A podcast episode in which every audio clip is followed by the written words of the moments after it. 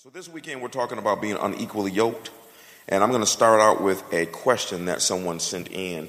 And then I'm going to go over a passage of scripture. And I think I may go ahead and open it up if you have a question, because it's a shorter teaching today. If you have a question about this subject, go ahead and text it to my phone. And, uh, but this is a question from a, a person. It said, recent, this is a young lady, recently it's been feeling as though God has given me the heart of a wife for a particular gentleman. That's the only way I know how to describe it. We're in the same industry and have mutual friends, so I know of him, but not personally. And the last few months, it's like he just popped on my radar. It feels like something you mentioned in one of your previous messages. My spirit knows something, and my mind is trying to catch up.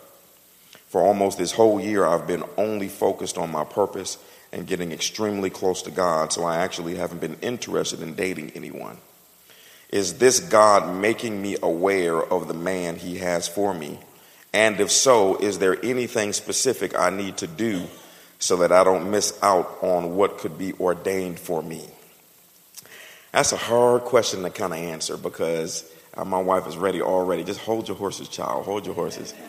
It's a hard question because, you know, it is. I will say this, is that sometimes you may pick up that maybe your spouse is in the room uh, from a female point of view, though, it is better for you to wait for him to say something. You know, it is better for you to wait. Now, there's nothing wrong with you introducing yourself. Say, hey, how you doing? You know, um, and introduce yourself. And we're in the same industry. I just see you. Just wanted to get you know you. Bam, bam, bam. There's nothing wrong with doing that. But you don't want to walk up to this dude and say, hey, I think God told me that you're my husband. Really? That's a good way to get a man to run. You do not want to tell a man that you believe he's his husband until the Lord has opened up his eyes. Because if you really are his wife, his eyes will be open. Okay. Um, it does not take men that long. Okay. I, I tell ladies, I've counseled ladies over the years. Don't be giving men these ultimatums. Well, you need to pray about three months whether or not you want to be with me. You know, no, it doesn't take a guy three months. Okay. It takes a guy three days. May not take a guy three days. Okay. So this is one of those scenarios where she senses something, but it could be wrong what she could be uh, sensing is her desire to be with someone, her desire to go out on a date. She, the guy might be attractive and she might think he's the one. How many men out with someone you thought it was the one, and after the third, fourth day, you're like, oh no, this is the devil. I was deceived by the great host again. Okay, and so so you can feel that, you know, but but the but the caution would be it is best to let a man approach you because of how they wired. Is it anything wrong with a woman approaching a man? No, it's just dangerous. Is it anything wrong with a woman asking a man on a date? No. Okay, it's not some sin or something like that. What I'm telling you is because how men are wired, it is best for him to let him chase you, not you chase him. Because man, men are wired that way. They are wired to see something they like and then go after it. That can be a little bit frustrating for ladies if you just feel that he is the one and you just feel he is not hearing from God.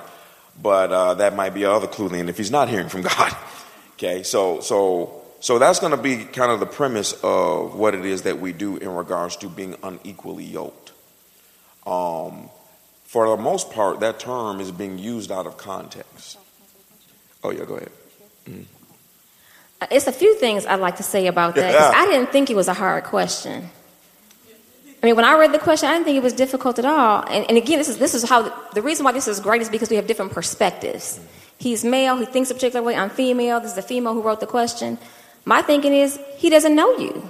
You don't know him. So Lord, so she's asking, is the Lord putting this man on my heart? Well, it might be that right now you're desiring to see someone and date someone, and you happen to think he's attractive. It may not be the Lord at all. But it also could be. And it could be, but it may not be the Lord at all. And it might just be this, you know what, he's fine, he's in my industry, and you know, it would be great if he would ask me out. But you don't know him. You know people who know him, so you may be like, hey, well, you know, you know that guy Steve, what's up with Steve? Tell me about Steve. And so you're in, you make inquiries and you try to hook something up and put things together, as opposed to allowing the man to see you, meaning not just physically see you, but to really see you and say, hey, you know what? I'm going to look her up and, tra- and track her down. I mean, we told the, told the story a few Wednesdays ago about how David Winston had a mutual friend of Nikki, and he saw Nikki at the, at the store, whatever store she worked at, and he tracked down the mutual friend, and he texted Nikki so he found her. In this case, this man is not trying to find her. It's just she's just aware that he's he's there. Let me get the other side to this though too. We got a bunch of sides, don't we? Because I, she was talking, because we, are giving you both sides because mm-hmm. it could be either or. Yep. Um, there's a girl. What is that girl? She's an actor, an actress, and she married a pastor. Oh, and Meagan Good. Yeah, Meagan Good. I was watching an interview by her for I think uh, some some show that Oprah created for married couples. Them giving their testimony about married couples.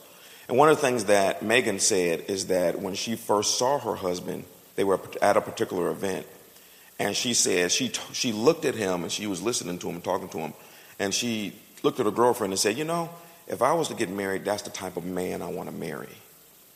And so sometimes you can feel something, you may sense something, but again, and, and it might be true. Uh, but again, it's still best to stop at introduce yourself, let the man see you, because if what you're feeling is true, once the man sees you, he's then going to be interested in you. Y'all follow me? Laurel, go ahead, LaRonna. This girl, she go, go ahead, go ahead. I had something that happened to me many, many years ago because he was saying about her believing that she could be his wife. The man came to men are hunters. Men are the ones that go after the woman, right? We're responders. The man approached me. I was at a church. I had not joined the church. He came up to me. Now he saw me, thought I was attractive, and said, Hey, the Lord told me you're my wife. Is that the guy that had to threaten? No. Mm. See, it's been. And I said, Really? Well, I can hear from God too, and the Lord hasn't told me anything. See ya.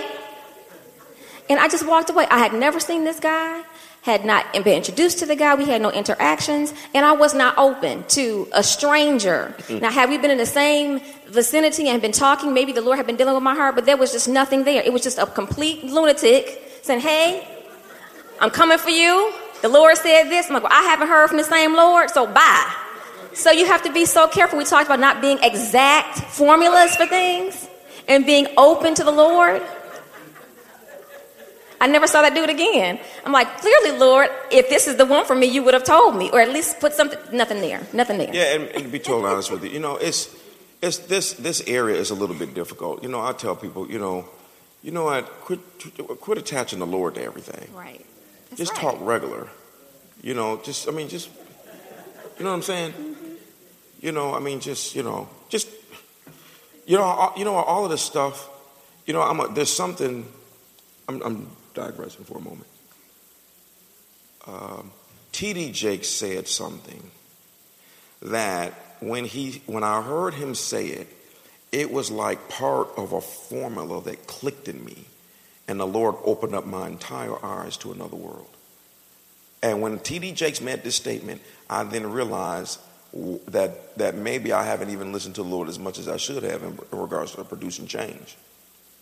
And T.D. Jake said this He said, If Jesus came from heaven and came to our church, he said, we would have to teach him about church culture because it's the total opposite of the kingdom of God.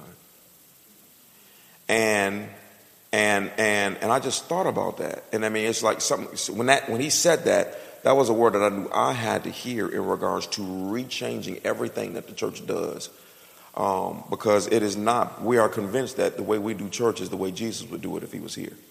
The point that I'm making is Jesus was a regular dude. He wasn't going around using all of this spiritual language that we use. He just wasn't. He was a regular dude. That's why the religious guys did not, couldn't stand Jesus because they just like they were just like this. Remember what they said? They're like, this guy ain't nothing but a comforter. This is Mary's boy. How has Mary's boy defined everything that we have taught and done, and they were unqualified to be his disciples? You know, so I said that to say that, you know, for you all as a responsibility, don't be walking up to the woman tomorrow, would you like to have a Bible study together? No, ask her, do you want to go out to eat? You know good and well you don't want to take this girl to no Bible study. You want to go to the movies. Ain't nothing wrong with going to the movies, folks. You know what? Somebody activate my imaginary congregation on the back row so they can start shouting. Somebody turn on the bomb. I got Okay, they stood up. They stood up. They stood up. First time visit, I have imaginary congregation on the back wall. Well, my congregation won't act right. Okay, and, a, and usher told me that when I first joined the church in Detroit. Usher, head usher, Bill Teller, he never got me. He said, man, he said, don't lose your cool when you become a Christian. Don't get religious. He said, if you want to ask a girl out, ask a girl out. So I remembered that. So when I saw her, I asked her to go out. All of the other brothers at the church was praying and fasting for God to give them a word. Time for that. They still talking about me, man. You got the best girl up in there. Yeah, cause I just asked her out. Y'all praying and fasting. Everybody say, stop being deep. Stop being deep. Now I told him no, but at least the brother did ask. Okay, and he was regular.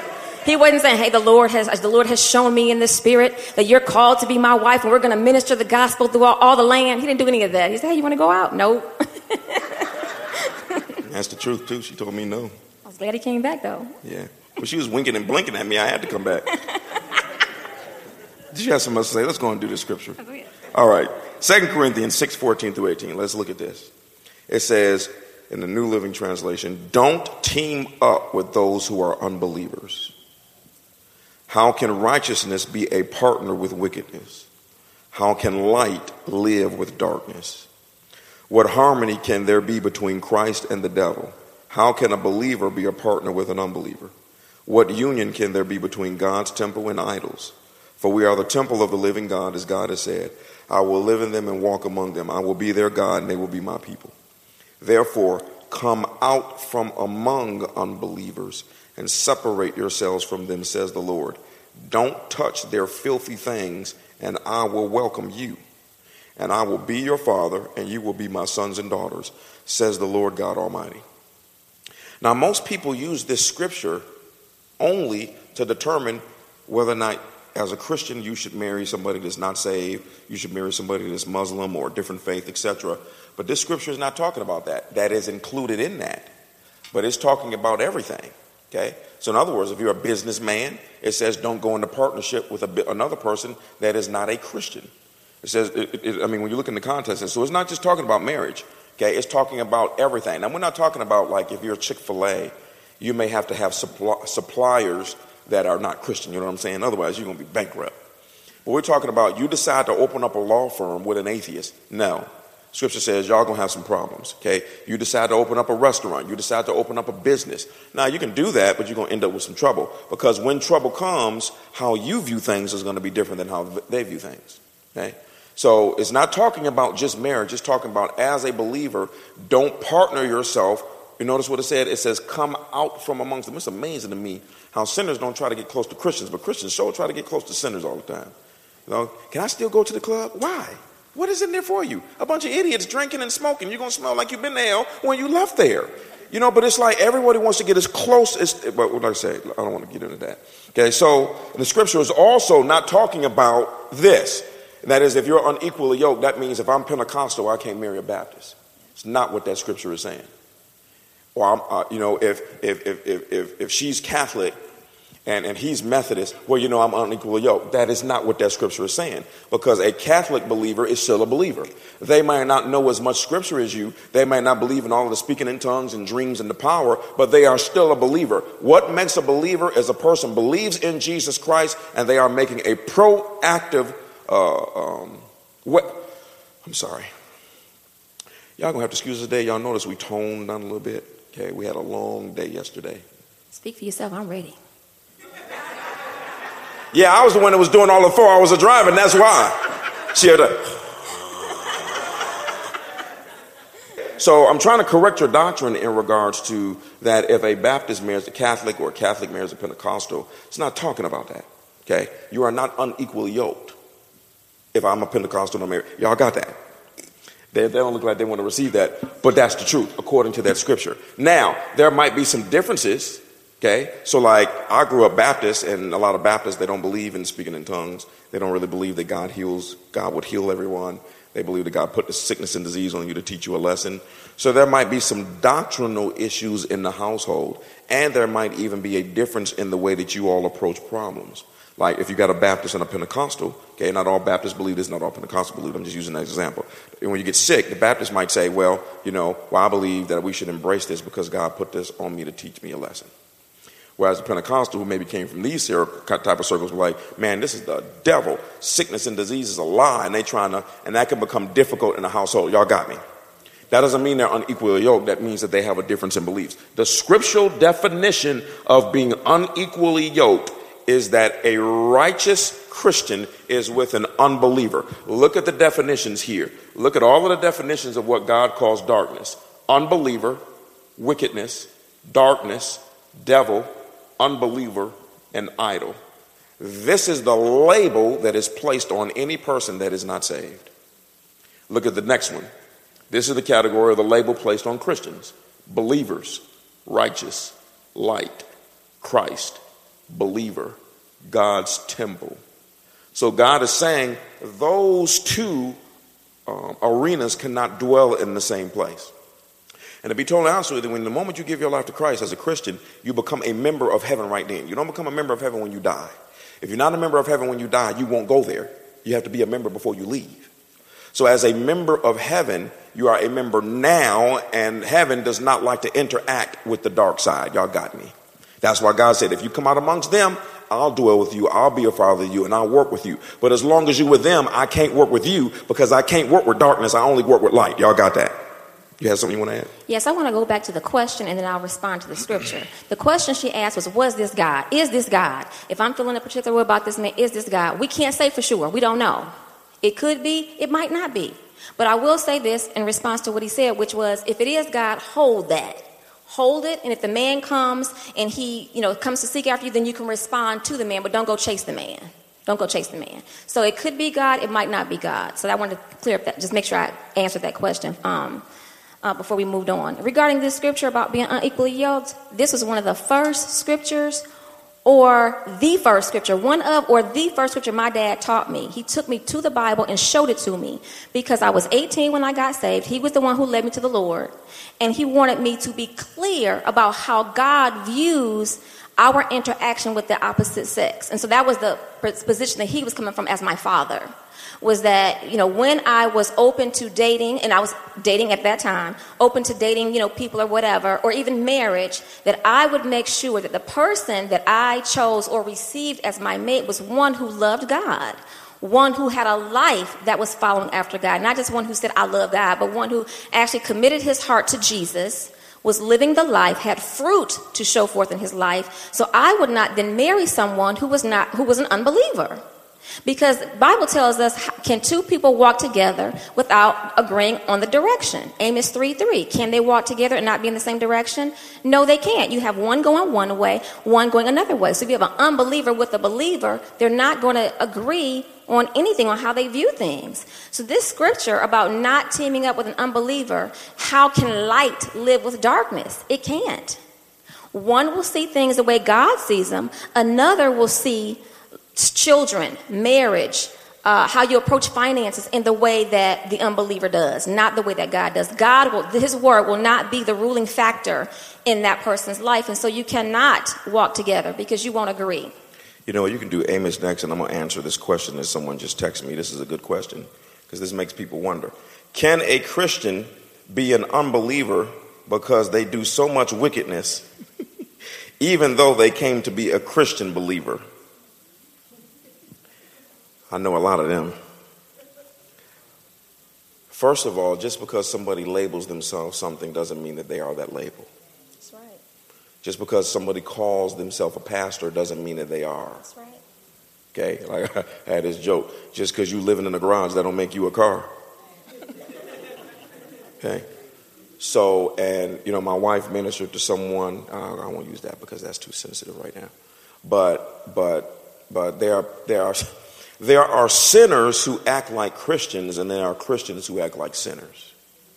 There are a lot of unbelievers that they live more holy than believers. And with more integrity. And with more integrity. More character. Especially in business. Mm-hmm. Um, I remember Kenneth Hagin, this was years ago. Kenneth Hagin, he was praying about who to vote for. The Lord told him to vote for the sinner because he had more integrity than the Christian that was running against him.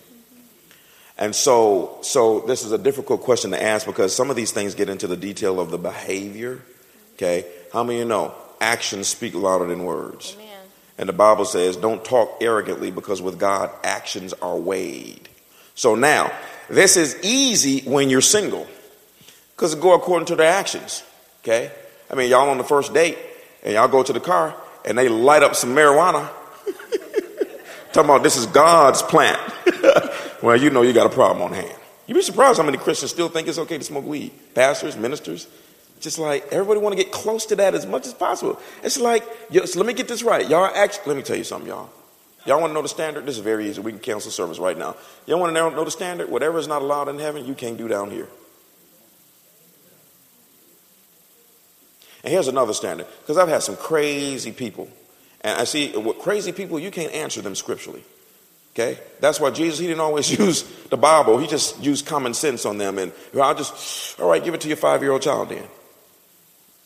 Since it's okay. We ain't nothing wrong with doing a little cocaine every once in a while. Oh, cool, give it to your seven year old then.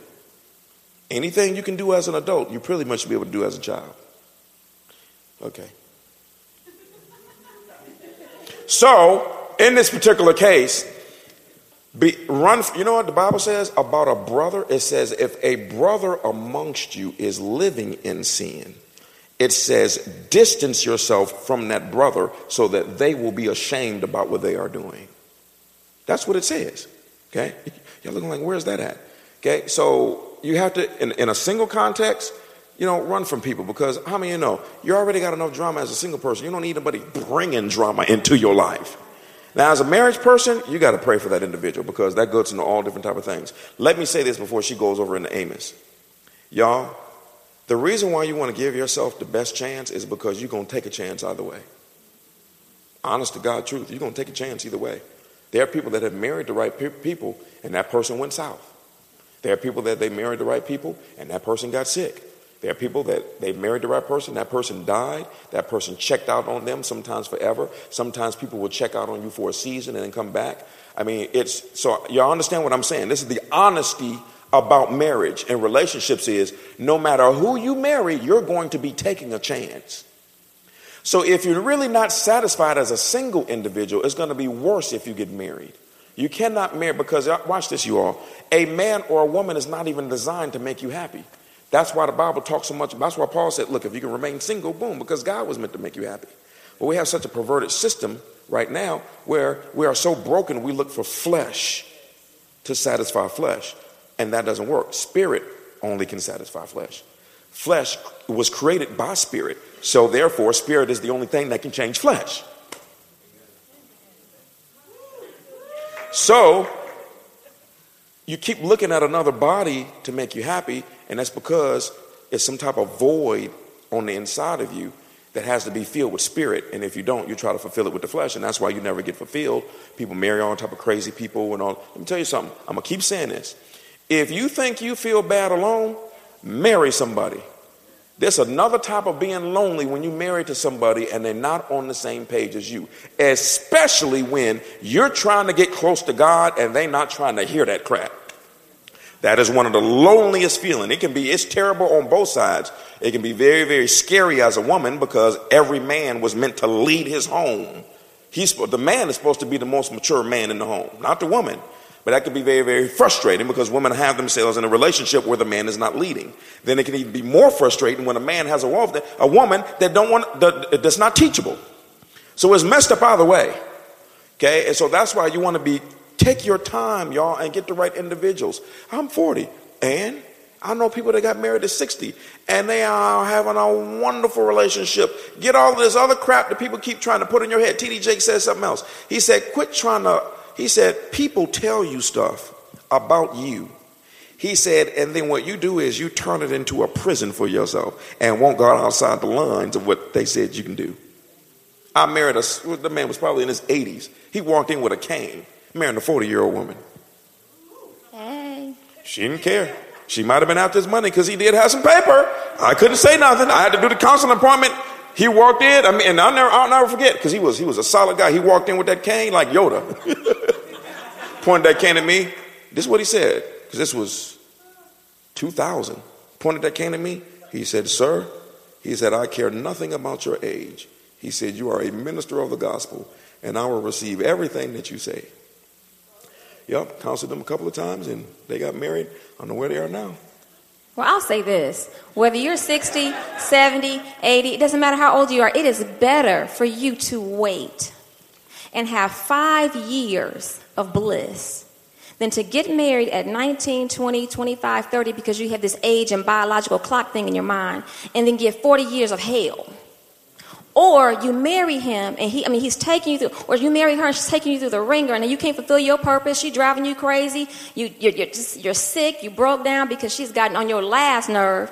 Or you're with him and he's not leading the family. I mean, that's a very bad place to be in that you are the woman. You're called to submit. You're called to help. But the one that you allowed yourself to be attached to is not following God. It is the most lonely, I mean, it's beyond lonely. I mean, you're there and he's not leading, he's not praying, he's not listening to God, he's not following God, and you're just stuck. It's like your only recourse is to, well, you have two to either pray and believe God, which you can't change a man. You cannot change a man. What you see when you get married, think to yourself, can I accept this for the rest of my life? Because if you cannot, walk away. Walk away. Why? Because he may change. The Bible says in 1 Peter chapter 3 that you, you can influence his behavior. You can help to change him. You can, you can live the life before him, but he may not change in a day or three days or three months or three years or ever. So if what you see right now, you can't deal with, walk away. And don't have this thing in your mind, I'm going to change this individual. I had something else I wanted to share. Um, oh, it's better to have five years of bliss than 20, 30, 40 years of hell because life would then have just passed you by. And you can think, well, I want to have children. I want to have babies. You don't, and you may want to biologically give birth to children. But if that time has passed you by, then you can do what Sarah did. You can believe the scripture. There's so many women who have had children in their late 40s, early 50s, mid 50s. You can still have a baby. You can believe God. But if you decide, hey, you know what? I don't want to put my body through that. There's adoption. There's so many children who need a loving home. There's so many children who need loving parents to love them and care for them. They need, they need you. So you can't say, well, you know, I'm going to just get married now so I can have a baby. No, wait for the right one. So you guys can live out God's purpose for both of your lives and you don't get anxious before time because you just do not, you do not want that feeling of, oh my God, 40 years of my life has passed me by and I'm just wasted away. It's a bad feeling. Let's go ahead and look at Amos. I know in Nigeria they haven't, Bishop Oyedepo Church, they have 60 and 70 year old women have babies. They have babies without wombs. Yeah, by wombs. How does that happen? It's a miraculous, creative miracle by God. Bible says all things are possible. All, all things are possible to them that believe. We're not talking about no isolated incidents either. On a regular 60 and 70 year old woman, and some of them having twins. One had triplets. Some of these are like, I'll adopt. So all things are possible to him who believes. All things are possible. All things are possible. Can God make me a chicken? Don't you don't want to, you shouldn't want to become a chicken. That's silly.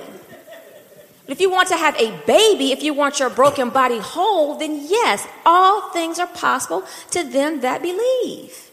So don't put God in a box. You know what? In the last two weeks, I have heard some things. I've heard some things. And when I heard these things, I said to myself, God, I really don't know you at all. I have been walking with the Lord since I was 18. And so I will never say what God won't do, what He won't say, because you don't know God as well as you think you know Him. Because even when you think you know Him, there are things you still don't know. We're still evolving, still growing, still learning.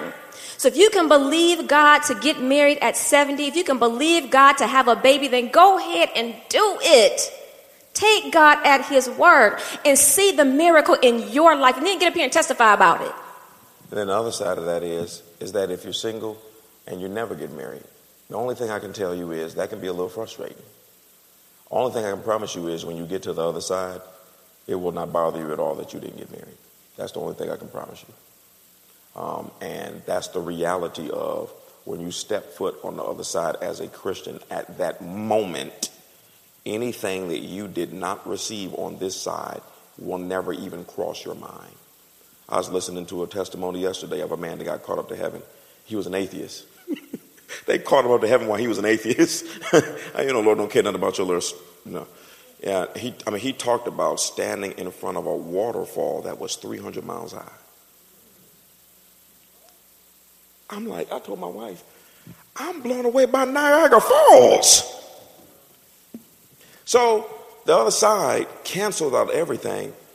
And, and remember this some of you know what I'm saying. When you're going through something, it seems like an eternity. When it's over, it seems like a faint dream. When you get to the other side, it'll seem like this didn't exist. Because the Bible says everything is wiped away. Okay? But that's just a reality. And I know that sometimes in the church, you know, preachers, they want to give everybody an encouraging word. They want all the single people to run around the sanctuary and shout, because my Boaz is on the way. Ah, I mean, y'all, but that's not truth. That's not reality. The reality is not everybody is going to get married. And the reality is a lot of the people that won't get married, we won't know why. The reality is some people will get married. I personally, I could be dead wrong on this, but I believe that one of the reasons why we have such a beautiful family is because of the role that we have to give people hope. People, they need to see that marriage still works. They need to see, I mean, I mean y'all, we go out in public and people, it, it, on a regular, people say to us all the time, man, people don't have kids like this anymore. You know, there's only six dudes. There's plenty of people that still have six kids. But you know what I'm saying? There's so many people that are hopeless. They need to see that this can still be done. So maybe that's the reason why I have such a beautiful family. I don't know. I'm just saying that you can't judge and you can look at somebody and you can desire what they have, but if you're not careful, you will then think that you are less than because you don't have what somebody else has. That's why the Bible says to compare ourselves to one another is very unwise because you'll be comparing each other in a temporary state. Because maybe in 10 years, yours might change and I might be on the bottom of the barrel. And then for eternity, it's going to be all flipped around. And I feel led to share this. A testimony came to mind. It's so powerful. And it's like I hear voices in my head about I failed in the past. I failed, I failed, I failed, I failed. You know, the scripture says that all things are possible to believe. I did believe and I failed. But it doesn't matter how many times you fail, just keep on believing. And I just feel led to share this, even when it comes to having a baby.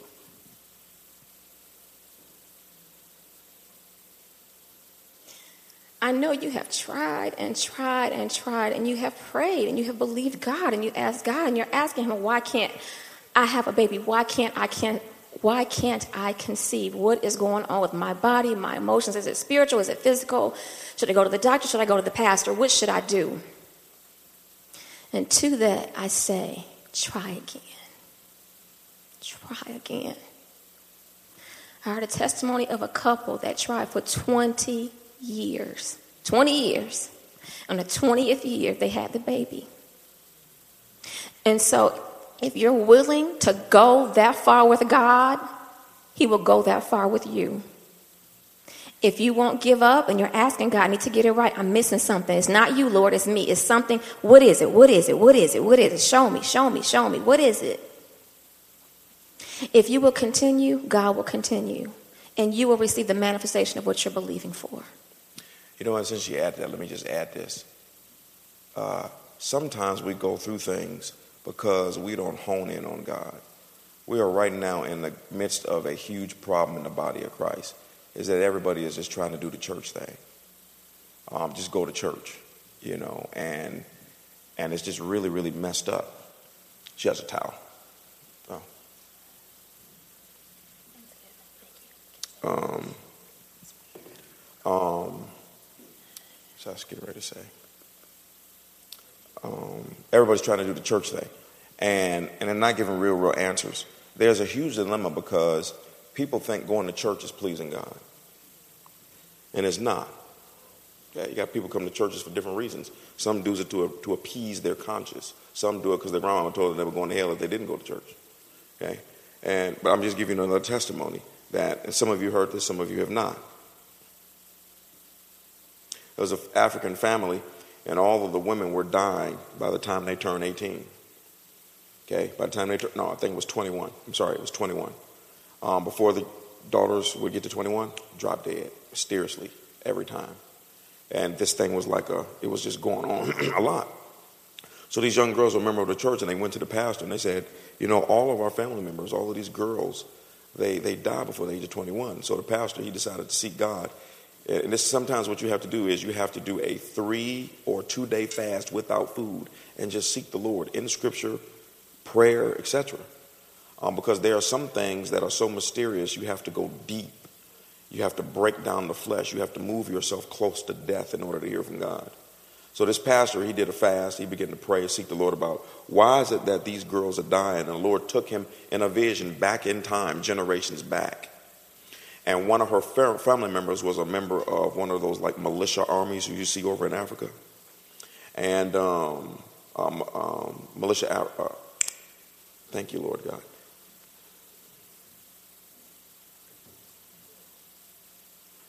I'm gonna be nice. One of those militia um, rebel men, and uh, huh, and, uh, and so in this vision, they were burying a witch alive. And as they were burying a witch alive, the witch, they were burying her because she was a witch. And the witch said, Because of what you all are doing to me, she said, None of your daughters, every generation from now, none of your daughters will live to see 21. She placed that curse upon those men. And if you're a Christian and you're living it, that curse bounces back. If you're not a Christian, that thing goes right into your DNA and brings it to pass to every child you give birth to for every generation. So he then comes out the vision and understands, okay, this is something that must be broken over your family. And they did. And then, the, you know, they went on to live past 21, get married, etc. I said a lot to say that some of our failures uh, can only be broken if you have to go to God. You don't go to the pastor. You don't go to a counselor. You don't go to a doctor, especially repeat things that just, I mean, you know, we have these cycles and they keep coming around. They keep coming around. It's because it's hidden. The real source of this thing is hidden from plain view. It's hidden from plain view. You know, I told you about the lady. I know we're way off track, but that's okay. I told you about the lady that sent me a testimony. She lived in another state. Her husband and her moved. Her and her husband moved into a new house. She said the moment they moved into that new house, it was a large house. She said she started having a dream almost every night and in the dream, uh, y'all remember those uh, little gremlins? Remember the gremlins? Okay, kids may not know what they're talking about, but little gargoyle thing. She said every, almost every night, she said she would dream, and she said this little gargoyle thing would be intimidating her. And um, what's another word? Not interrogate, but um, tor- yeah, just playing around, just torturing her, and just doing all of those things, messing with, jesting around the bed and everything. And she'd wake up out of a dream and nothing was there. And the next night she'd go to sleep and she would start to dream. And in the dream, she's in that bed and that thing is in front of her, just messing with her and jesting and doing all those different type of things. And this, what say? Taunting. Thank you, taunting. And um, that was the word. And so uh, she said, this went on and on and on and on. And so she said, after being in the house for a few weeks, she finally went downstairs because they had a basement to look and through stuff and needed, anything needed to be cleaned out. She says, over in the corner, underneath a uh, like a rug or a big blanket. She said she lifted that thing up and she said there was a statue of the exact creature in her dream. When she saw that, she destroyed. Y'all don't give stuff like that away. Okay? Get a hammer. Get your kids. Y'all, we're gonna have some fun today. Satan gonna learn today. That's what you do. Took that thing, she smashed it and destroyed it, and the dream stopped. See, so there are a lot of things that are going on in our lives sickness, disease, strange thoughts. These things are coming from the spiritual realm. And if you are not spiritual, they will lock you down for the rest of your life. This is why it's important not to marry an unbeliever. There some, there's been some things that have hit me in my body during the time that we've been married and had I not had him to encourage me and to love me and to strengthen me, I would have made the wrong decision concerning what the doctors wanted to do and what they said about me and my body. It's so important as an unmarried individual, while you're unmarried, while you're single, to take your time and not hook up with the wrong person. Particularly in this case, we're talking about the unbeliever because you don't know what you're going to face when you get married. I mean, marriage, I mean, the devil is always looking and seeking for a way to get in and destroy. He hates families, he hates marriage. So he's going to attack your finances, your bodies, both or one or the other. You don't know what you're going to face. So you need someone, at least from the beginning, should make the right decision from the beginning. So at least I have a believer. So at least I have that part. And that can be a very bad feeling if you're not, because I know there are tons of people that are listening that they're in situations I mean, there are people who, you have pretty much three different situations. We're going to read those now. You have a situation where two people who were not Christians got married, then later on, one of them got saved. Then you have another scenario where neither one of them were Christians, both of them got saved. Then you have another scenario where both of them were saved, but now one has backslid. They don't believe in God. They now become atheists or black Muslim or any type of Muslim or, you know, pagan I'm going to give you the fourth scenario where you had one was an unbeliever and one was a backslidden Christian who married the unbeliever, got married, and then came back to himself or herself, rededicated themselves back to the Lord. Yeah, I mean, you can be married to somebody, and I, I mean, I met a guy like this that he was a Christian. His mother got cancer, and when she died, because he was asking God to heal her, God didn't heal her. So when she died, he decided to become an atheist. It's not an atheist; it's just somebody that's mad at God. See, the problem is, is that we pray prayers and we assume that they are correct. Y'all, and it's really, really, it's really heartbreaking for me because of, as a result of that, we end up misrepresenting Christ. Do I want to share that example or not? We all over the place today. This is not, this is really off. No, it's not. This is the Lord. This yeah, is, I know. I always say that. Whenever time I say I'm off this, I was at the supermarket. I didn't share this with you. And then you're going to read Amos. I had, I had, I had something else to say before Amos. Let me tell you what. Let me tell you what happens when you are offended at God. You're not following Him. Let me, t- uh, let me tell you what happens when you are flowing with the Spirit of God. Um, what day was your birthday? Uh, Thursday. So I took the kids to school. On the way home, I went and stopped by the grocery store and, and got a couple of things for my wife. And and so um, so I was going to the checkout line, and there was another guy um, white guy who pulled up his basket and and we kind of like who's going? He said go ahead. He's one of those guys that that he had a look about him that if i read if i was on cnn the next day and they said man shot up 30 they would be that yeah that dude he had that type of look. And so i mean he just he had darkness on him. He had darkness on him.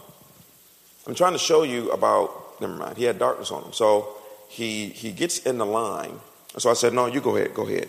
And he said, well, I got these, you know, and they were, uh, most of you are familiar with uh, WIC coupons. Okay.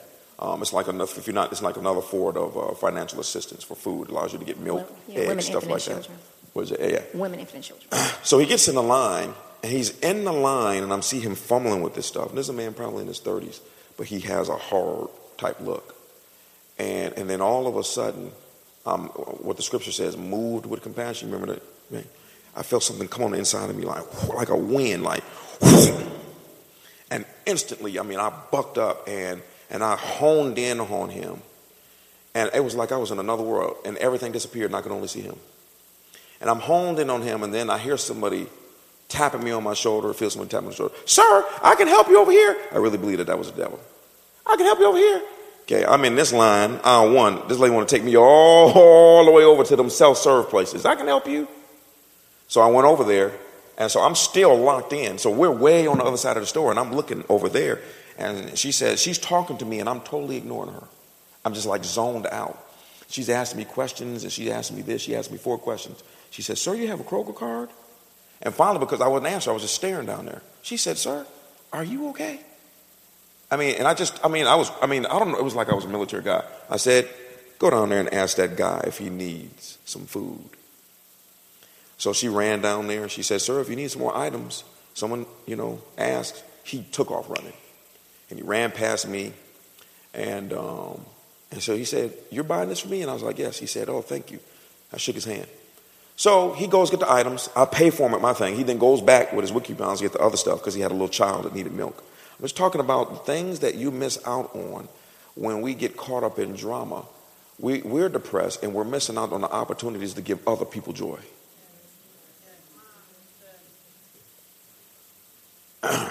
I just felt led to share this for some reason. I just I wasn't planning on sharing it at all. And so so he's over there, and so now the lady. So I'm coming. I've come back to myself, and I actually had to excuse myself. I said, "Ma'am, excuse me for a moment. I need you need to go down the aisle for a second. And I didn't have to go down the aisle. I had to go down there and get myself together. I was weeping because I had never felt that level of compassion, where Jesus says, "I need you to talk to him. I need you to show him love." I mean, it messed me up. And so, I, so I came back and I was back to myself and I said, "Hey, man, I'm really apologize because I'm not a rude person at all." I said, "But I was just locked." And you know, she she happened to be a Christian, so she over there speaking in tongues. No, child, girl, woo, hallelujah! You just made my day. Ah. So we were over there talking about the Lord, and I had just uh, I was telling her that you know I've been reading a lot about the poor here lately, how God seemingly has just this super heart for the poor. So we're just talking, talking, talking, talking. And but the Lord timed it again where he's on that side of the store. I'm on this side. When I finally did a high five with her, she's still running around and twirling around. So him, me and the other guy locked baskets again at the door. And I didn't say anything. I didn't say anything. He didn't say anything to me. And I said, "Hey man, just God bless you." He said, "I just stopped him. And we just started talking. He was like, "Yeah, man, got my daughter and, and this and that, and I'm a single dad." And um, and we just got to talking and talking. And I said, well, you know, you know, I'm teaching you also how to witness. Let people talk. Okay? Yeah, I'm a single dad, and you know, I'm just it's hard for me sometimes, and my daughter's a little fickle about this milk, and I just let them talk and I talk. And I said, well, I did a plug. I said, well, you know, I got some single dads at my church. You know, and, and I said, but you can make it, you can make it. I said, it's really important for a dad to be there for the children. It's very, very important. And so I threw this in. I said, you got any spiritual beliefs? He said, Well, technically, I'm a pagan. I was like, Oh, Lord Jesus, here we go. and that man sat there, right there in front of the Kroger as other people walked by, and he listened to me talk about Jesus Christ. And see, with me, I'm raw. I'm very raw, very raw. And I said, Well, let me tell you a couple of things. I said, I understand that you say that you're a pagan. And we talked about some things. We talked about preachers. You know, I told him, I said, Well, I don't like a lot of preachers myself. I said, But let me give you an example of something. I said, and, and see, I know some of you may not like this. We got multicultural here, but that's, that's too bad, okay? I go raw with people to get them to understand. I said, there are times when I said black people watch television and we're like, please, Jesus, don't let this be Pookie robbing a bank again. I said, you know why we do that? Because that black individual is misrepresenting us. I said, there are whites that watch television and they're like, please don't let this be somebody that is a member of the Ku Klux Klan again. I said, you know why they do that? because that's a member of that race misrepresenting them. I said, in the same ways, Jesus sometimes cringes because preachers misrepresent him. And I mean, the Holy Ghost is just. What'd you say? And people who say they're a Christian. And people who say they're a Christian. Yeah, I did say that too. And, and, you know, the Holy Spirit is just giving me this stuff. Giving me this stuff. He used race to help him show about Jesus. And so, and so then my final, I walked him to the car, and he was not concerned about the milk getting old. And, and so I, I walked him over to the car and I told him, he said, Well, I do have a Bible. And I said, Well, this is what I want you to do. I did not feel it was ready for he was ready to for me to pray with him in the parking lot. Didn't, I just didn't feel it. I said, This is what I want you to do. I gave him my website, I gave him my phone number, and I said, I want you to read Matthew, Mark, Luke, and John. And I said, I only want you to focus on Jesus and see what type of person he was. That's what I want you to focus on. I mean, the man is just sitting there you know, see how I set him up? But see, and see, but let me tell you something. I'm way off track. That's okay. She said, you know, the song was Holy Spirit moves, so I guess that's what's going on. I mean, you know, we learned a few things. But see, if I'm overly caught up in getting back to the house real fast because it's her birthday, or I'm having a bad day because I'm dealing with strife at home, or I'm, I'm focused on me, those are the type of things, you all, that we're missing out on every single day because sometimes we're married to the wrong people, connected to the wrong people, in business with the wrong people, hanging out with the wrong people, watching the wrong stuff. You get so full of darkness that you don't have ability to sense when the light is telling you to minister to the darkness. And so, and so, in all honesty, now I understand. It's amazing how the Lord can give me a story and then give me the punchline at the end. So that is the reason why the enemy loves for you to get hooked up with the wrong individuals because you'll spend the rest of your life suffering and praying for deliverance and crying instead of walking in the joy of the Lord that comes from you getting people saved, healed, delivered, giving them money because you ain't thinking about helping somebody else when you yourself need help. And that's how deep the rabbit hole goes for real. It's not about, you know, people just, you know, it's two individuals that are more represented in this society. Jesus, misrepresented, is Jesus and the devil. Both of them are lied on all the time. People have no idea the level in which the demonic operates to lock down your destiny. You have no idea the level. And, uh, and if you're not full of the light, okay, then you will actually miss your entire life. You'll miss your entire life. So, you know, I'm getting over into things in January. January, y'all, I'm telling you, January, I am, uh, both of us, we're going to share things that are for the purpose, once again, of just changing everything church. You know, so. All right, that was a good story. Let's go ahead and read these That was a great story. That was a great story. Thanks, babe. That's for somebody. It's how many of us for everybody? You know, I mean, every all of us have a bad day, but when you're having a bad life, you're missing out on opportunities every day. And Jesus said, I came to give you life and life more abundantly. Okay, go ahead and let's read Amos so we can answer this question. It's 12. Amos 3 3. Can two Okay. people walk together without agreeing on the direction? You don't respond? Yeah, that's your scripture. I already read it and I responded. Oh, read the next one then. I was being obedient. You said to read it, so I read it. Do Nehemiah. We just got three left. All right. Okay, here it is. Okay, so Nehemiah chapter 13, verses 23 through 27. Um, just to give a little background, um, they're, real be- they're, re- they're rebuilding. Nehemiah is speaking, they're rebuilding, rebuilding Jerusalem. And he start. I'm going to start with about the same time I, Nehemiah, realized that some of the men of Judah had married women from Ashdod, Ammon, and, and Moab. Furthermore, half their children spoke the language of Ashdod or of some other people and could not speak the language of Judah at all. So I confronted them and called down curses on them. I beat some of them and pulled out their hair. I made them swear in the name of God that they would not let their children intermarry with the pagan people of the land. It's a little rough. Wasn't this exactly what led Solomon of Israel into sin? I demanded. There was no king from any nation who could compare to him, and God loved him and made him king over all of Israel. But when he was led into sin by but he was led into sin by his foreign wives, how could you even think of committing this sinful deed and acting unfaithfully toward God by marrying women, marrying foreign women? Let me ask you a couple questions. Do you think God knows more than us? Do you think that he knows the hearts and intents of all men? Do you think his word is true? Then why don't we listen to him? Why don't we obey his word? You just answered the questions of he knows more. He's more powerful. He knows everything. He knows men. He knows women. He knows their heart intents, but yet we don't listen. We don't obey him. Why? Do we think we know more? He tells us right, he told Solomon, don't get involved with foreign women. Don't eh, get involved with the unbeliever. And I'm going to read the scripture about Solomon, but Nehemiah is using Solomon as an example. Fool, you did the very thing that I told you not to do. You see, you have an example right before you. You see what happened to Solomon. You see his end result. He started off a great, powerful man of God, this great king, all wisdom, all splendor, and all these wonderful things he accomplished. But look at his end state. You can start off on the right path and get off. Solomon got off because he did not continue in the word. He did not continue with God.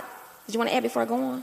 Read that other one too in Second Kings. Okay. First Kings. First Kings 11, 1 through 14. Now, King Solomon loved many foreign women. Besides Pharaoh's daughter, he married women from Moab, Ammon, Edom, Sidon, and from, and from among the Hittites.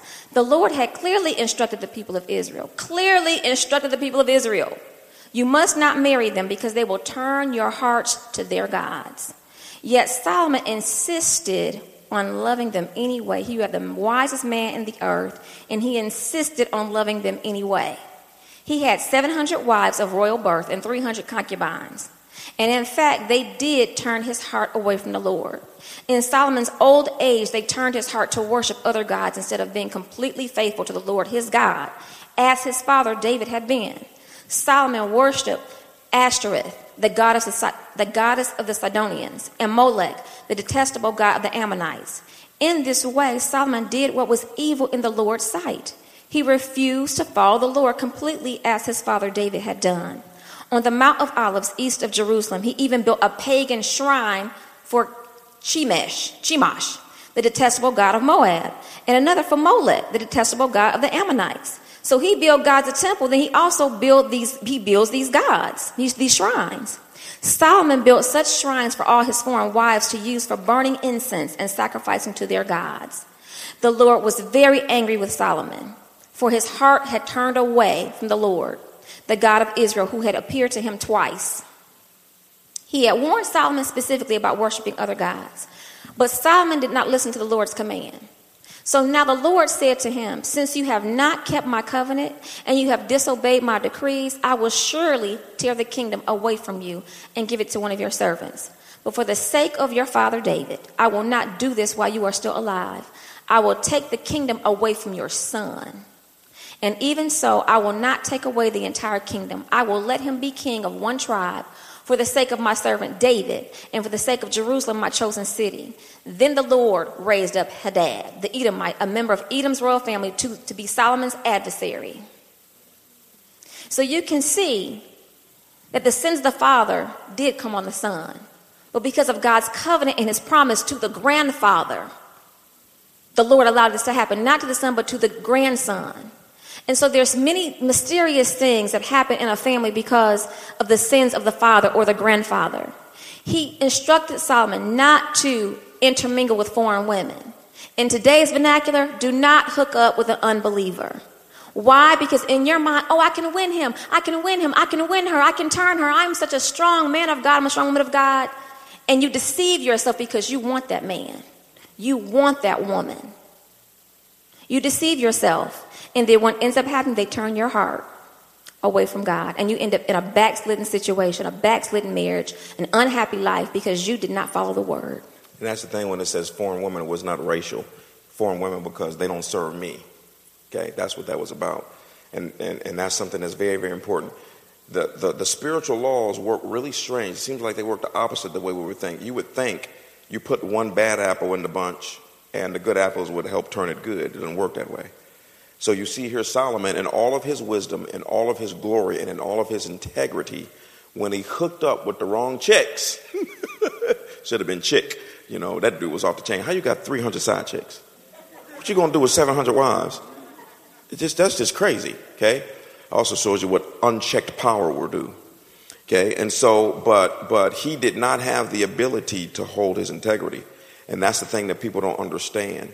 There are some scenarios like I was in yesterday, where I can walk in and the light will put all of the darkness in check. Then there are some scenarios where when you hook up with darkness, you don't pull darkness up, darkness drains you. And for some reason, when it comes to you hooking up with somebody, particularly when it comes to marriage and business, if you hook up with somebody and they are the darkness or they're living dark or they're not living right, they pull you down. And what happens is, is that so many people think, well, I know they're not this, and I know they're not this, and I know they're not that, and I know she hasn't done this, and, and he hasn't done that, but I can, I can, I can change them. And they, ha- they have convinced themselves, well, all I got to do is have a baby. All I got to do is get married. All I got to do is just stick it out, and, and it'll be fine. But they ended up dragging you down. And that's what happened to Solomon. Is that Solomon, you know, he, first, you know, I still don't understand how you can be the wisest man. See, this should tell you something, y'all. You can be full of wisdom in one area and crazy in another. And that's the reason why. Well, you know, see, let me tell you something. And th- this is a good example. You can be going out on a date with someone and they seemingly have everything. Man, they got good credit. They got their own house. They have their own business. They're a professional. They are educated. He opened up the door for me. Yes, but it's one thing about them that when you find out, oh no, you can have all of that. I'm not dealing with this. And you have to hold and wait and talk. Again, when you are, now granted, I understand everybody messes up. This is for the future. Three rules to dating talking, talking, and talking. Like I said before, if you talk with no sex, what is in a man's heart is what will come out. If there's not that much spiritual stuff there, after a couple of dates, all of the spiritual stuff has come out, and now you're left to his own toxicity. If there's nothing in a man's heart, you go on a date with him and you keep talking to him, keep talking to him with no sex, he has to talk. And he has to talk, and he has to talk. If it's nothing in him, he's not going to have anything to say. And you're like, mm, you know what? This man, you got a degree, but you're just as dumb as a doorknob. Degrees don't make people smart, it just means that you pass tests. I don't mean it disrespectful, because I mean, you know, it can be hard to get those degrees. You know, all of that schooling, all of that. What I'm saying though is just because somebody has a degree, just because somebody has a business, just because somebody put the Lord on something doesn't mean anything. Just because they're in the pulpit. Especially that one. Ezra 4, 1 through 5. The enemies of Judah and Benjamin heard that the exiles were rebuilding a temple to the Lord, the God of Israel. So they approached Zerubbabel and the other leaders and said, This is unbelievers trying to hook up with Christians. Let us build with you, for we worship your God just like you do.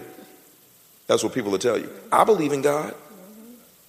We have sacrificed to him ever since King Esarhaddon of Assyria brought us here. But Zerubbabel, Yeshua, and the other leaders of Israel replied, You may have no part in this work.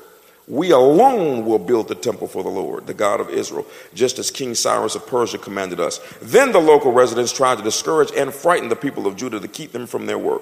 They bribed agents to work against them and to frustrate their plans. This went on during the entire reign of King Cyrus of Persia and lasted until King Darius of Persia took the throne.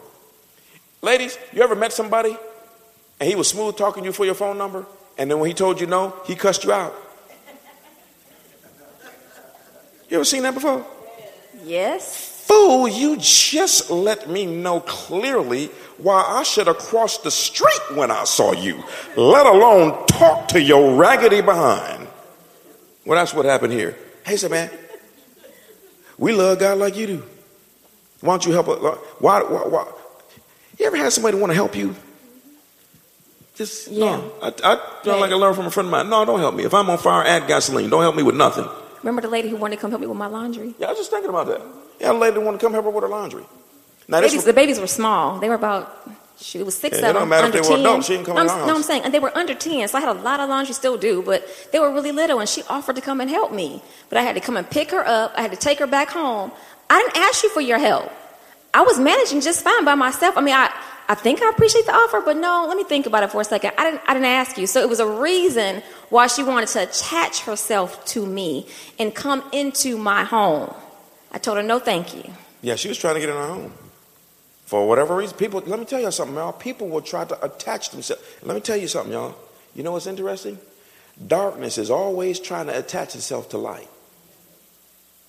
Sinners have no problem marrying a Christian Sure don't. because they know you the light. They need some favor. All of that type of stuff. You better be careful. I might have said something crazy. You better be. You want to be careful who attaches themselves. Strangers, how you doing? Who are you? That's how my sister rose. We were over there. we were over my sister's house at a barbecue, and I forgot to tell her. About, some of y'all know Francisco Vega. Okay, Vega's crazy. So I forgot to tell her he was coming over. She he walked in the backyard. Let me see your microphone. He walked in the backyard, he, he she back there barbecue, back there sitting. He walked back there. Hey, what's going on? She did just like this. My, my sister is crazy like that. She said, I don't know you. I'm Otha's friend. I don't know you. You might be lying about his friend. Be careful who tries to attach themselves to you. They want to give you a ride someplace. Would you go with me someplace? It's a lot of folk got killed that way. It's a lot of men who like church girls. They like church girls because we're good girls and they want the ones who's going to submit and one who's, because you know the Bible. So I'm expecting you to do the Bible. Yeah, do the Bible. I'm Bible. not going to do the Bible, but I want you to do the Bible. Yeah, I I want mean, you to do the word. from counseling, I used to watch drug dealers. They run through every single woman they can, mm-hmm. and then when they were ready to settle down, they come right up in the church looking for a good girl. Yeah.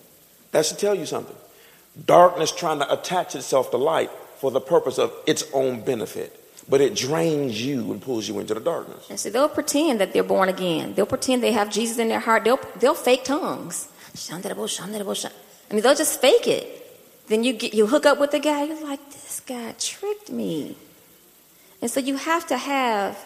I mean, you really have to operate in great discernment. To listen to your spirit and not override those red flags. Not override, like, you know what, something seemed kind of strange. I mean, there was one guy that approached me. I mean, from the outside, he had it all together. He had everything. Everything I was looking for, he had everything in place.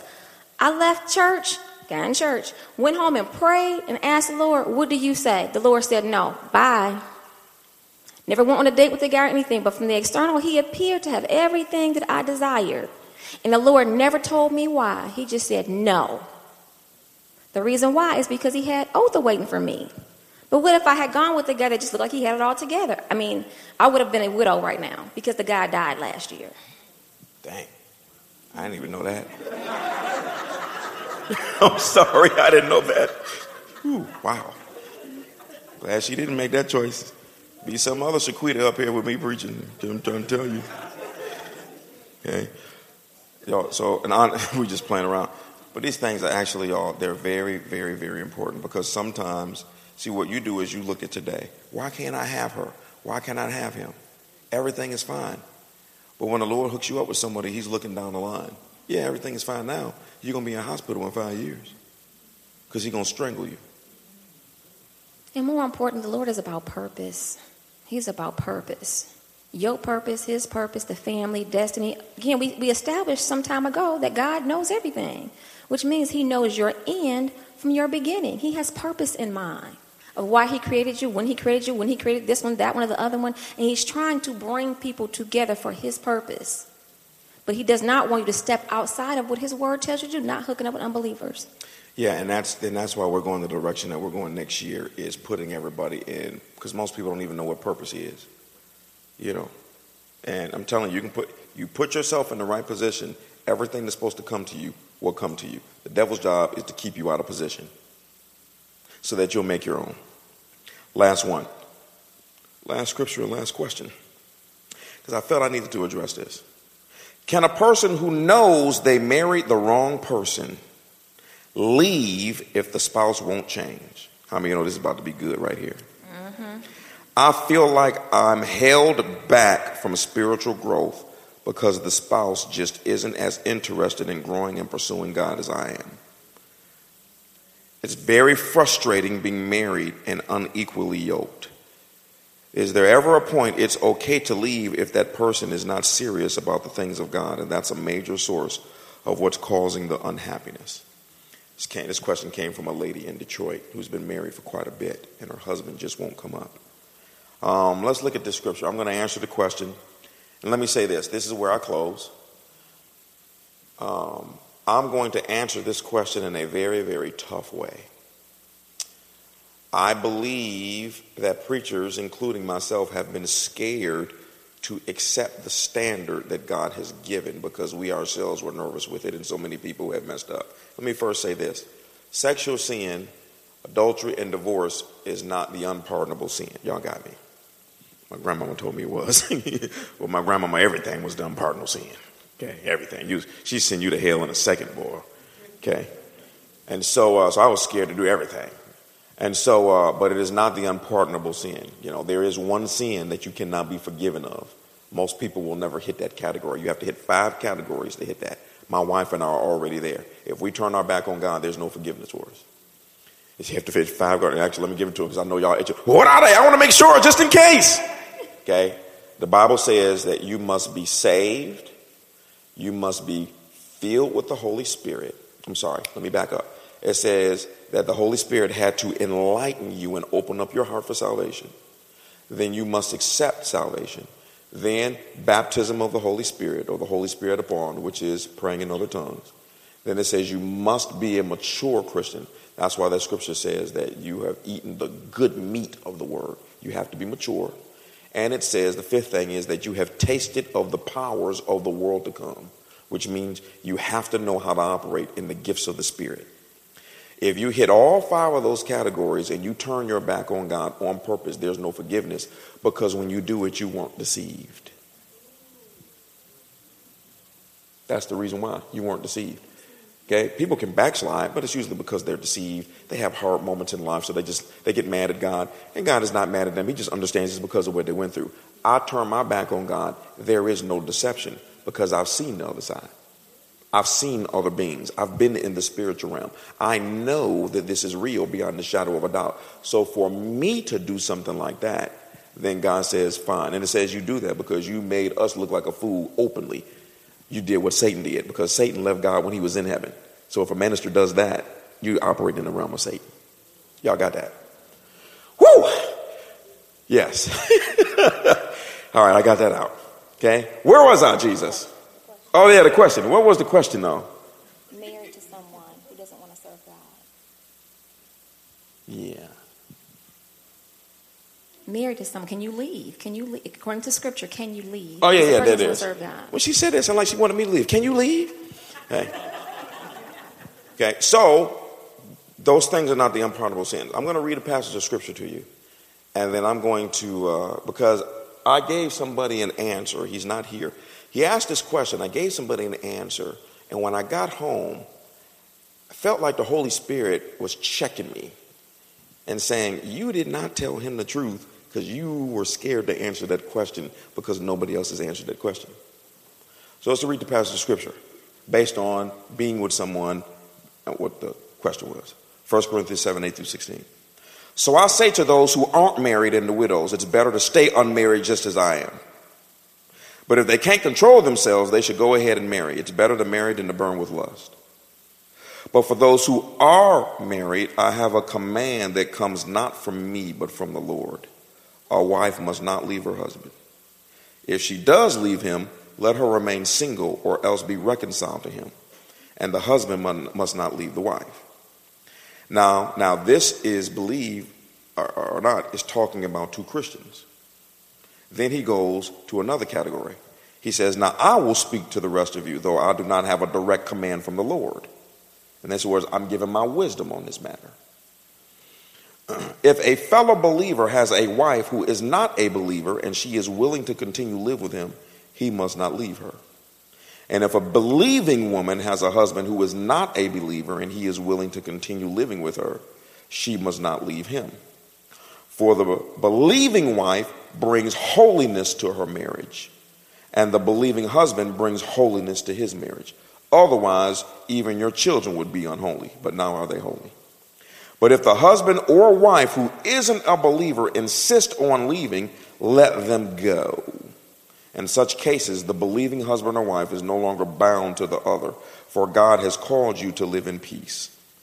Don't you wives realize that your husband might be saved because of you? And don't you husband realize that your wives might, the key word is might, be saved because of you? So, let me explain what's going on here.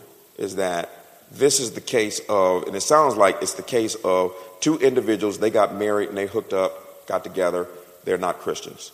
Okay? I'll use an example is that because generally, let me say, let me say something. I've seen this for years. I've seen this where a couple will come to church, you had an altar call, and the woman will go to the altar and the guy just stand there in the seat. He ain't going down. What I have seen though is flip it. That altar call come and the guy goes to the altar, that woman will sit there for one second thinking about it. And then someone tells her, Fool, you better get to that altar with your man. Okay? So it's amazing how that works. But in this particular case, it sounds like a couple that weren't married. And then let's use this example. The wife gets saved and the husband is not. What that scripture is saying is you don't have to just divorce your husband or your spouse because they're not saved. If they're still pleased to live with you, it says then you don't have to depart. It says, but if they say, I didn't sign up for this, I'm out. It says, let them go and you're not in the bondage anymore. Y'all got me. Okay? Now, how many know that Jesus also said, He said, when you marry, He said, except for adultery, in this particular case, He said, if you uh, divorce, He said, and then remarry, He said, you cause another individual to commit adultery. Y'all remember that? Seems to be the most unanswered question. I heard something, I'm not, I'm not comfortable sharing it myself. This is going to seem like a game. It's going to seem like you're it's just, it's just going to seem like a game, but I'm just going to say it. I heard this from another minister, and he said, I'm gonna, I got to use my example. There, Pastor Reggie and his wife are here, so I'm going to use an example. I think. So, because with God, irreconcilable differences is not good enough. Okay? So, if it's not adultery, some other crazy scenario like that, and we decide, you know what, I just can't stand you anymore. and then I decide to divorce her, then God says we both need to remain unmarried or reconcile.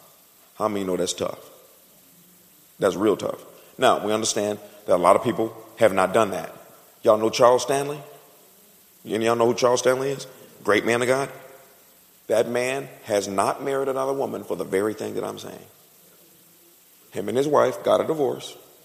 And he said, according to the scripture, I have to remain single for the rest of my life because we didn't divorce because of adultery. We just divorced because apparently we can't stand one another. Okay, it's a big issue going on with him and his wife and even Andy Stanley and all that type of stuff. Okay, and so so the scripture is saying you have to remain unmarried. I understand that people didn't do that. God has forgiven you for this one reason. I leave my wife and divorce her. And the Bible says that she can't remarry uh, because she would be committing adultery. I heard a minister share this. He said, But if your husband goes and marries somebody else, he has now committed adultery, which means now you are free to remarry. And I was just like, Whoa, wait a minute, Jesus. Y'all, some of y'all caught what I'm just saying. You see what I'm saying? Doesn't that seem like a game? But the truth is, is that if there's adultery, God allows her to divorce me and move on to another. So if if my wife leaves me because she can't stand me anymore, I mean, no, that's impossible. It's impossible. It's impossible. Impossible, impossible. Okay? Because she can't stand me anymore. Okay? And the Bible says, be reconciled or you commit adultery. But then the crazy thing is, is that if she then goes and marries someone else, the Bible says that's adultery. Which means now I have a reason and a right to move on. That seems like trickery, doesn't it? I was looking for my help on that one. It seems like trickery. And that's why I believe that people have done that and they've gotten remarried and God has gone on to bless them. Because there are some wonderful marriages that went around the second and third time. And I believe that is the case. That seems a little weird, doesn't it? Okay? So so that's the answer to that is that the the you and it almost seems like you could say you could, you could almost if you want to go and play devil's advocate, she can leave me and then I'm going to try to hook her up so she can get married so that the onus can be on her message. Y'all follow me? I hope some of y'all follow me. Some of y'all like, watch it, Reverend. You are moving towards a crazy line right now. Y'all, the things of God are very, very mysterious. Okay? But I believe that's the reason why, you know, it's going to be some, either preacher's going to be mad or sad or happy at what I just shared. But I believe that's the reason why there are individuals that they got a divorce over irreconcilable differences. But then the Lord blessed their second marriage. And I believe it's because he's just letting you know when you do it, you're committing adultery. But you don't go into it saying, well, you know what? Psh, when we commit adultery, when we marry, we're just going to ask God to forgiveness. No, God says God is not mocked.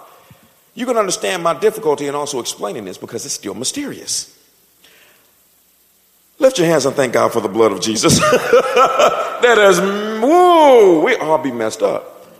But God is really being very, very serious in that this thing, this relationship thing is where all problems exist. It's all based on relationships. It's not based on money. It's not based on anything else except this relationship thing. And God is trying to help us to understand how serious it is. Don't enter into it if you don't have to. If you do, enter into it being careful, sober, and being very and pay attention to everything. When you enter into it, you're going to have to carry yourself away. And that if the husband and the wife are not willing to serve one another, you're going to have some serious problems. If you divorce and it's not adultery, okay, y'all need to stay single unless y'all can come back again. Otherwise, you cause the other individual to commit adultery. But then the Bible says if you commit adultery, you can't be forgiven of anything. So it gets really, really weird. So and that's where I think a lot of people won't be honest from the pulpit and say, y'all, this weird, it's mysterious, but that's the scripture. Thank God for the blood of Jesus. Thank God for a second chance, a third chance, a fourth chance, a fifth chance. 25th chance. You know? But see, watch this. Yeah, you married to an unbeliever. Okay? You, you get rid of an unbeliever. I shouldn't say get rid of, that's such a terrible term, but that's what it is. You divorce an unbeliever. Well, because they're an unbeliever, they ain't thinking about the holiness. They're going to go and get with the quickest girl or boy they can get with. I'd like to add my two cents to this question. Yeah, you go. No, you might need to add five and ten and twenty cents and a couple twenty dollar bills. Y'all might need some help because people are like, oh, wait a minute now. Please add your five cents, Mama, right now before I ended up in trouble. It says, can a person who knows they married the wrong person leave if the spouse won't change? I feel like, I feel like I'm held back from my spiritual growth because the spouse just isn't interested in growing and pursuing God as I am. That's a self righteous attitude. It's very self righteous. I got rebuked in my own sermon. Go ahead, Mama, go ahead. And you don't know what that person will become in the future. People are changing all the time for the better and for the worse. This man is not the same man that I married 21 years ago. He's not. He's not the same one that I met 24 years ago, he is not that same. I promise you before God, he is not that same man. So you don't know how people are going to change or what way they're going to change and how they're going to evolve and become better. I am better because of him. I am better because of the Lord. So I'll address that part. Second part is this. I'm going to ask him so bad. Okay, well, hold on, hold on, hold on, hold on. Um, oh, I feel like I, fe- I feel like I'm being held back from my spiritual growth. Your relationship with God is individual. It's individual. So if you're not praying and you're not reading, is the spouse's fault? When I stand before God and I say, well, you know, because Otha didn't read and he didn't pray, I didn't pray. I didn't read. Will God accept that from me? Your relationship with God is individual. So it might be difficult in your environment because the, the other person does not serve God. It may be difficult for you to feel free to express your love for God openly. But your relationship with God is not hindered because it's individual. And we have talked, I mean, from the beginning, that two single people coming together and getting married makes a great marriage. Two whole, happy, fulfilled single people. So you come into the marriage as a single person, whole and healthy already. But if you discover in the marriage the other person does not want to serve God, they've backslidden or they weren't a Christian, it does not stop you from getting up and getting on your knees and praying, or going in a closet and praying, or on your job reading the word, or in the car praying. It does not stop you. It does not. Now you may make the excuse, well, because he is, she won't, he won't, she won't. You may make the excuse because you're falling away, and that is the difficulty of why of when you're married to an unbeliever. And that's why we tell you don't marry the unbeliever. I mean, marriage itself is difficult enough with two Christians who love God, who are praying in tongues, who are reading the Word, and going to a great church. It's difficult enough because you have a real enemy who's trying to chip away at your marriage every single day. So, no, your spiritual growth is not hindered. It also says it's frustrating is this right here? Okay. Mm-hmm. It's frustrating being married and unequally yoked. Yeah, I bet it is. Is there ever any point that it's okay to leave if the person commits adultery? If that person is not serious about the things of God? Well, you can't leave a person because they don't love God. You can't make a person, you love God, I love God. You know, no, you can't make a person love God. You cannot make a person love Jesus. No one can make you love Jesus. Can someone make you love him? Can someone make you love the word? No, it comes from within a longing and a desire to know him and to love him and to commune with him. It comes from within. You cannot make somebody love him. You can't make someone want the word. You can't do it. So, no, you cannot leave because you're frustrated. I know you're frustrated. No, you cannot leave. Now, if he leaves you or she leaves you, they have somebody else. Okay, well, bye then. Now I can freely worship God. Maybe I'll find someone else who loves God like I do, and we can worship together. Praise the Lord. That is one of the wonderful things about my marriage. I love talking about the Word. I love being able to worship with my husband. Talk about the Word with my. I mean, that's constant, constant. Con- when it comes to children or marriage or ministry, I love it. I love it. Hey, I'm gonna play devil's. Yeah, we, we just we were done, so we just we got a couple more minutes. I'll just play devil's advocate for a second because um, see, this is how many know this is real? Because and we play devil's advocate all the time because she has a valid point, but then the flip side of that is is that when you're in that situation, it's easier said than done.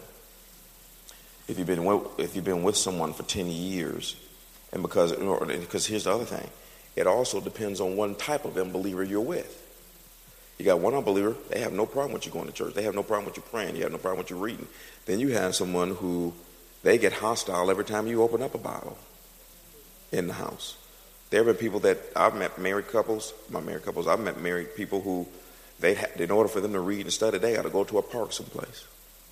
They they can't do it in the house because the person gets so agitated and so so crazy and all of those different type of things. And so you know, and so the scripture says that it says you can leave. I mean, that's the other part I have to add, but it says you have to remain unmarried. Now, if that other person gets married, then let me ask y'all a question. Based on what we have read so far, I want to see, I honestly want to see what you all think. So, if I make this statement that my wife is not saved. My wife is not saved. And after 15 years, she done drove me crazy. She done messed with my Holy Ghost and everything. So I decided to leave her. And then I remained single. And then two years later, I found out that she remarried, which then frees me up to now get married. How many of you say that that's correct? I need an honest show of hands. Well, let's do this. How many of you still confused? Yeah, that's says so am I. You see him. See how hard that scripture is? It's very hard because there's so many different varying scenarios, so many different ones. And the scripture does say you can leave because of adultery, and it says you can leave and stay single. The problem is what happens after that. That's where the problem is at. We might have to revisit this. Let me read these two questions. We're going to revisit this maybe for question and answer. We're going to do a fasting and prayer session and, and see and consult Jesus and the Holy Spirit and a couple of angels. Well, I'll just say this. You can do whatever you like. You're an adult. You can do whatever you like. But there are consequences to whatever decision you make. There are consequences.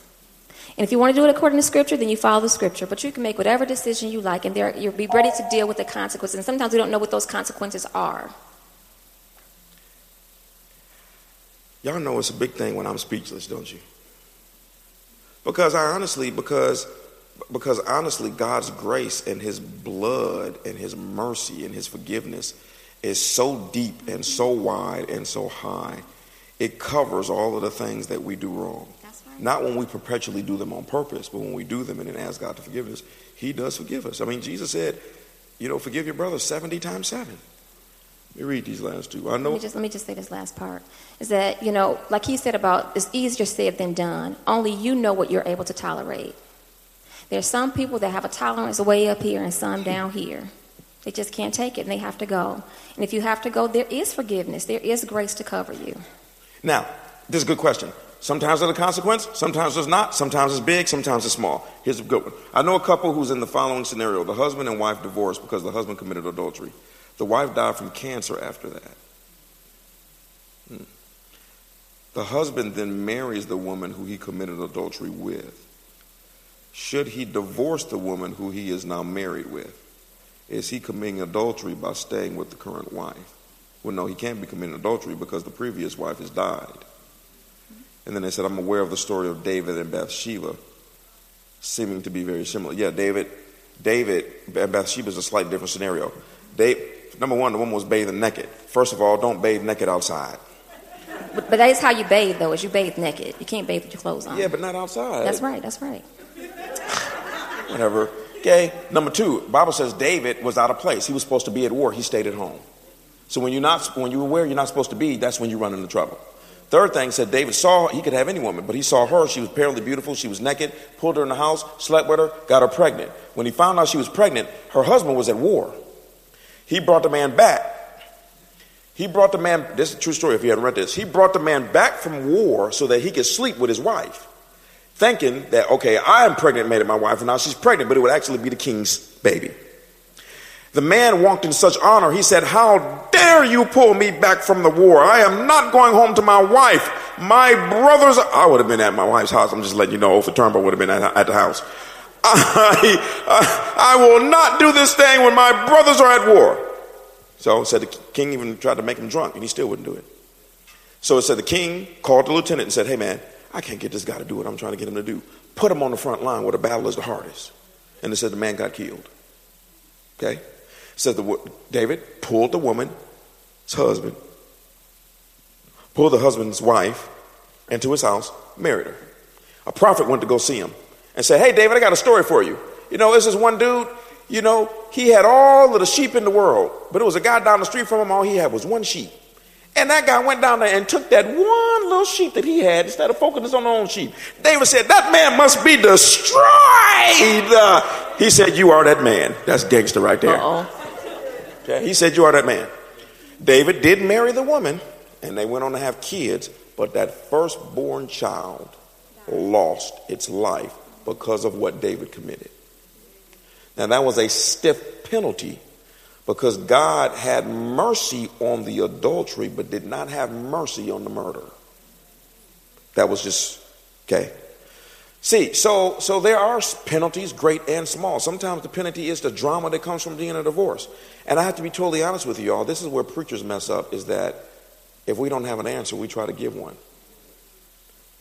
And as pastors, we don't. You know, I have some answers. I usually have some answers. This one, I'm still on the fence because I don't know exactly where God's mindset is. And maybe it's because we can't figure it out because God holds a different level of grace and mercy for every situation, depending on what's going on. And I'd like to add for that question. The thing is, no, you can't, you're asking a question, should he divorce that woman? We don't know what took place in the heart of those individuals. Repentance is a big thing with God. I mean, for him to say that David is a man after my own heart, I mean, I had to search that out and find out why would you say David, of all people, is a man after your own heart? Because he repented. Mm-hmm. So people make mistakes all the time. And so we have to be careful, all of us, be careful of how you judge somebody else's situation about what they did or did not do, or should or should not do, or can or cannot do. No, you have to be careful because you don't know what took place in that person's heart with God because it wasn't on display. We're not going to pull somebody up front. You need to come tell the people that you're sorry. No, you don't because your repentance is to the Father. Not to me, not to him, not to us. Your repentance is to the Father. So we're not going to put you on display in front of the church so you can repent because it was He saw you when you did it. So you need to go back to him and tell him that you're sorry. And so that marriage that was spoken, it can still be blessed. It can still be blessed and it can still thrive, even though something was com- the adultery was committed. It's not the unpardonable sin. People do it, they commit it, they repent, and God God forgives them. Flip side is, it might not. That's the truth. Yep. Y'all, the Bible says you might get the person saved and you might not. Mm-hmm. You know why? God is not going to control anybody. Okay? So, last one. See, I'm going to just laugh. This is one of them questions you just stare at the person. What if God showed you who your spouse is going to be, but he is not saved? now, I'm just playing around. Now, honestly, I'm playing around because this goes back to what my wife said. You can't never say what God won't do. Because that's quite possible. And you know, now, at one time, at one time, I would have said, "Oh no, God would never do that. It's an unbelief. God, I don't know. I mean, now I'm coming to the place in my life. Well, you know what? God might show the person because he knows on this day at this time this person gonna get their life to the Lord. And he knows this person gonna get called to the ministry. And he knows this person gonna do X, Y, Z. And he may be showing you the future. The future might be five years from now or ten years from now. I don't know. So let me answer the question again, give my addendum. What if God showed you who your spouse is going to be, but he is not saved? That just might be possible that God showed you your spouse but you must keep your mouth closed because you can't say anything until after he has gotten saved, has a little bit of maturity, and has approached you. Like she said, might be showing you the future. In most cases, you just think you're fine. I never forget a friend, a minister's friend of mine. He said he was at the doctor's office. He said he sat over here. He said, and the finest woman he ever saw came over there. She wasn't saved. He found this out later. He said to this day, he still has no idea how he managed to find his way all the way over there, sitting on the couch next to that woman. He said he don't even remember it. That's how fine she was. There's some people out here, y'all, that'll make you, Lord, I might have to miss heaven on this one. This one is just, oh, Jesus. I mean, there's some people out here that'll make you lose your mind. Okay, I'm telling you. Y'all, y'all ain't trying to be real today. They were real when we were talking about the stuff last week and all the sex and all that type of stuff. I am telling you. So there are things where your spirits are eternal. The Lord might show you the future. She knew I was called to be a pastor before I knew. I was going to share that. The Lord told her, but she said Shh, to herself, I'm not going to say a thing. She let the Lord reveal that to me. And that's one of the ways, also, ladies and gentlemen, to help you determine if you have the ability to hear from God or not. If you think God told you this, wait. And then if it comes to pass, mm, I'm on the Lord's right hand side. If it doesn't come to pass and he go down the street and marry a Buddhist, mm, I need to go back to the Bible and get myself some more ointment. We have been dating a year, and I had asked the Lord, "What have you called? What have you called him to do? What is his life's purpose?" Because at that point, he was going to be an usher. He want, he was working for the water department, and he wanted to get married and have a family. I thought that was very noble. I was like, I can rock with that. I'm cool with that. But I was praying before I got. I'm like, I'm called to the ministry. Is there anything else you have for him in life?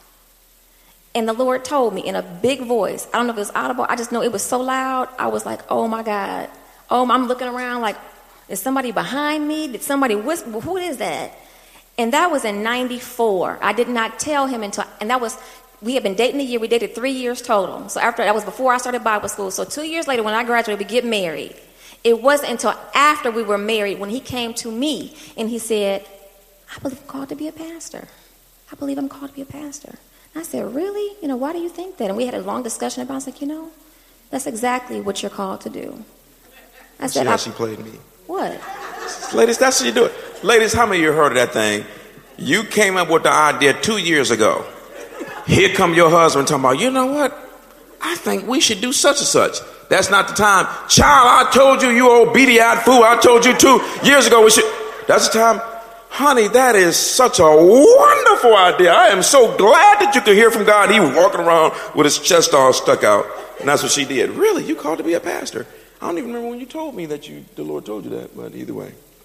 a lot of things you don't remember. But either way, like I said, either way, that was when I told him that I already knew and that I supported his, I supported whatever needed to happen. If he needed to leave his job, which he did, and if we needed to, you know, downsize or just he needed to make, he was going to make less money, I was in full support. And that if I, because I was making more money at the time and I was gonna, I was working full time, I helped him with his homework because I had already gone to Bible school and I was just there to support him. What is so funny? That is what happened. I know. I was just such a heathen because I didn't want to go to Bible school. So she was doing my homework for me and all that. Only, y'all. I'm sorry. I only went because the Lord told me. He didn't tell me I had to do my homework. Okay. and since I'm called to be his helper, I just step right in after I work my full time job to help him with his homework and do his homework. Brothers need help. Yeah. All right, y'all. Let's go ahead and stay. Leave her alone, alone. Come on, dog. I can't lie, man, listen, and I love it. I won't initiate a thing, but I want it. She's pulling me below and I'm running, but she drugged me. Come on, dog, me. You got your soul time with her, that's ugly. One with her and her other ten buddies. I got swag, but I got more grudges. I shouldn't have did it, dog. It ain't fun. I hate to see you caught up in this love thing. Love thing. It makes you feel good, cause that's what love brings. Love brings. Before you make a move, this what your mind says. I'm feeling kinda strange. I shouldn't do this, man. Do this, man. Cause it don't feel right.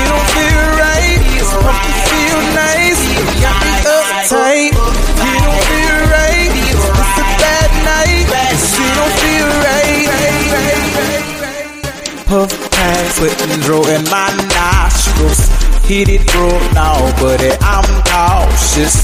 Get you drunk now, boo, I'm nauseous. In my office, my low watching. I don't want it, yo, dog, don't knock me. Now I ain't messing up your body, can't fault me. I got it wrong already, I'm stopping. So I'm blocking it so I, I hate to see you caught up in this love thing. Love thing. It makes you feel good, cause that's what love brings. Love brings. Before you make a move, this what your mind mind change. I'm feeling kinda strange. I shouldn't do this, man. Do this, man. Cause it don't feel right. It don't feel right. Hope you feel nice. Got me uptight. A bad night. She don't feel right. She pushing on me, she getting all in my head. I ain't gon' lie, my mind was taking her to bed. I can't cause I'm convicted instead. I could be dead. My flags are red. I'm letting go. I'm letting go. I'm letting go. I'm letting go. The feeling strong. The feeling strong. The feeling strong. The feeling strong. My blessings blown. My blessings blown. My blessings blown. My blessings blown. It's cause I'm wrong. It's cause I'm wrong. It's cause I'm wrong.